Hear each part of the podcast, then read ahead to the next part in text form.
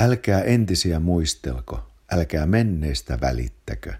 Katso, minä teen uutta. Nyt se puhkea taimelle, ettekö sitä huomaa? Niin, minä teen tien korpee, virrat erämaahan. Tämä on Jesään kirjan luvussa 43. Tämä on hämmästyttävä rohkea lausuma. Hämmästyttävää, mitä Jumala sanoo meille. Asiayhteyshän on seuraava. Kun sanotaan, älkää entisiä muistelko, tarkoitetaan edellisissä jakeissa kerrottua Egyptistä lähtöä Israelin kansalle. Tämä sanahan on sanottu israelilaisille.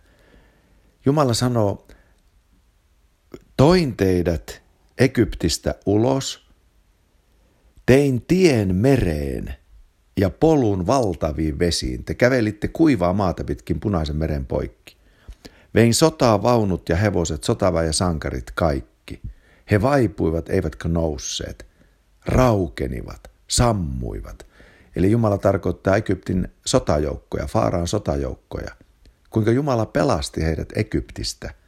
Ja nyt hän sanoo näin valtavasti, älkää entisiä muistelko. Katso, minä teen uutta. Raamattuhan ei ole ristiriitainen.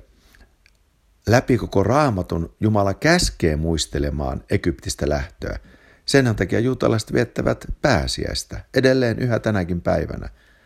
Mutta kun sanotaan älkää entisiä muistelko, tarkoitetaan sitä, älkää jääkö asumaan pelkästään isienne menneisyyteen, vaan näe, että minä teen nyt teidän elämässänne uutta.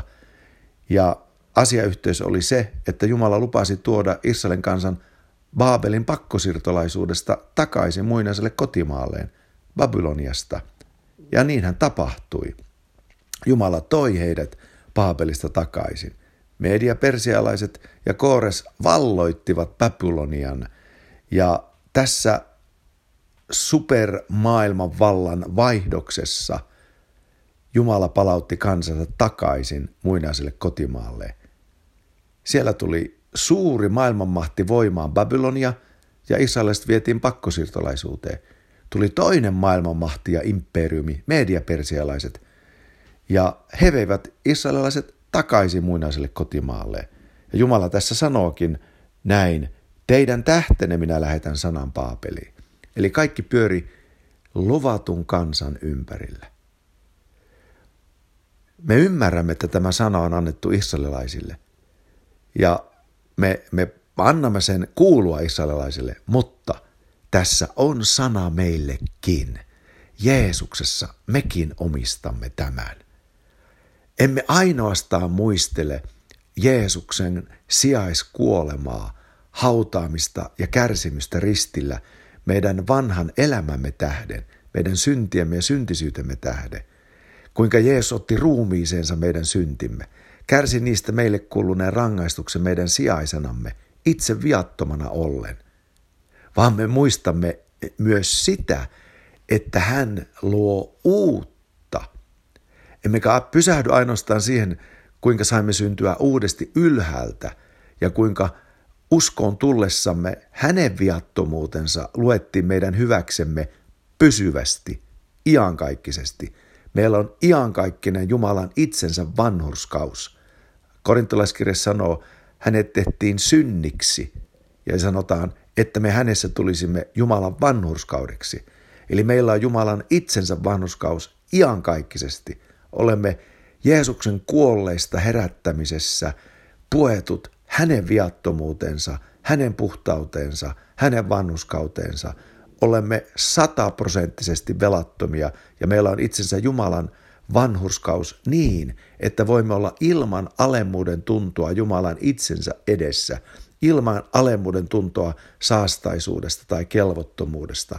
Silloin, kun me näemme Jeesuksen, ihmeellisen Jeesuksen ja lunastajamme, kuolleista herätettynä ja kirkastettuna – meissä. Halleluja. Mutta tässä sanotaan, älkää entisiä muistelko, katso minä teen uutta. Nyt Jeesuksessa näe, että et ainoastaan ole uudesti syntynyt ja sinulla on Jumalan lapseuden asema, vaan nyt tänä vuonna 2021 Jumala tekee uutta sinun sisälläsi, sinun hengessäsi, sinun olosuhteissasi, sinun ruumiissasi, sinun psyykkeessäsi, sinun sielussasi.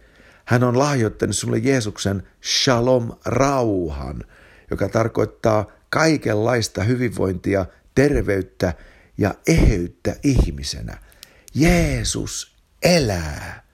Katso nyt, etkö huomaa, jotain on nyt puhkeamassa taimelle, tänään, tällä viikolla, tänä vuonna, nyt.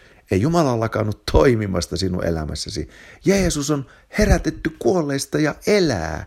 Elää sinussa nyt. Sinä elät ylösnousemus elämää niin kuin minäkin. Ajatellaan tätä ja kiinnitetään silmämme tähän. Ettekö sitä huomaa, siis tätä uutta. Se puhkeaa taimelle. Kato nyt, se on alkuversoamassa. Se on pientä alkujen päiviä, mutta se kasvaa. Katsele tätä uutta. Näe itsesi uutena, uutena henkenä, uutena luomuksena, uutena minuutena, uudella sydämellä varustettuna, uusilla ajatuksilla, uusilla päämäärillä, uusilla tavoitteilla. Anna mennyt katoaa ja uusi on voimassa. Anna mennyt katoaa ja anna uuden nousta ylös. Kiinnitä silmäsi uuteen. Olet uusi luomus Kristuksessa. Ja katsotaan, mitä Jumala tekee tänä vuonna. Uutta, halleluja.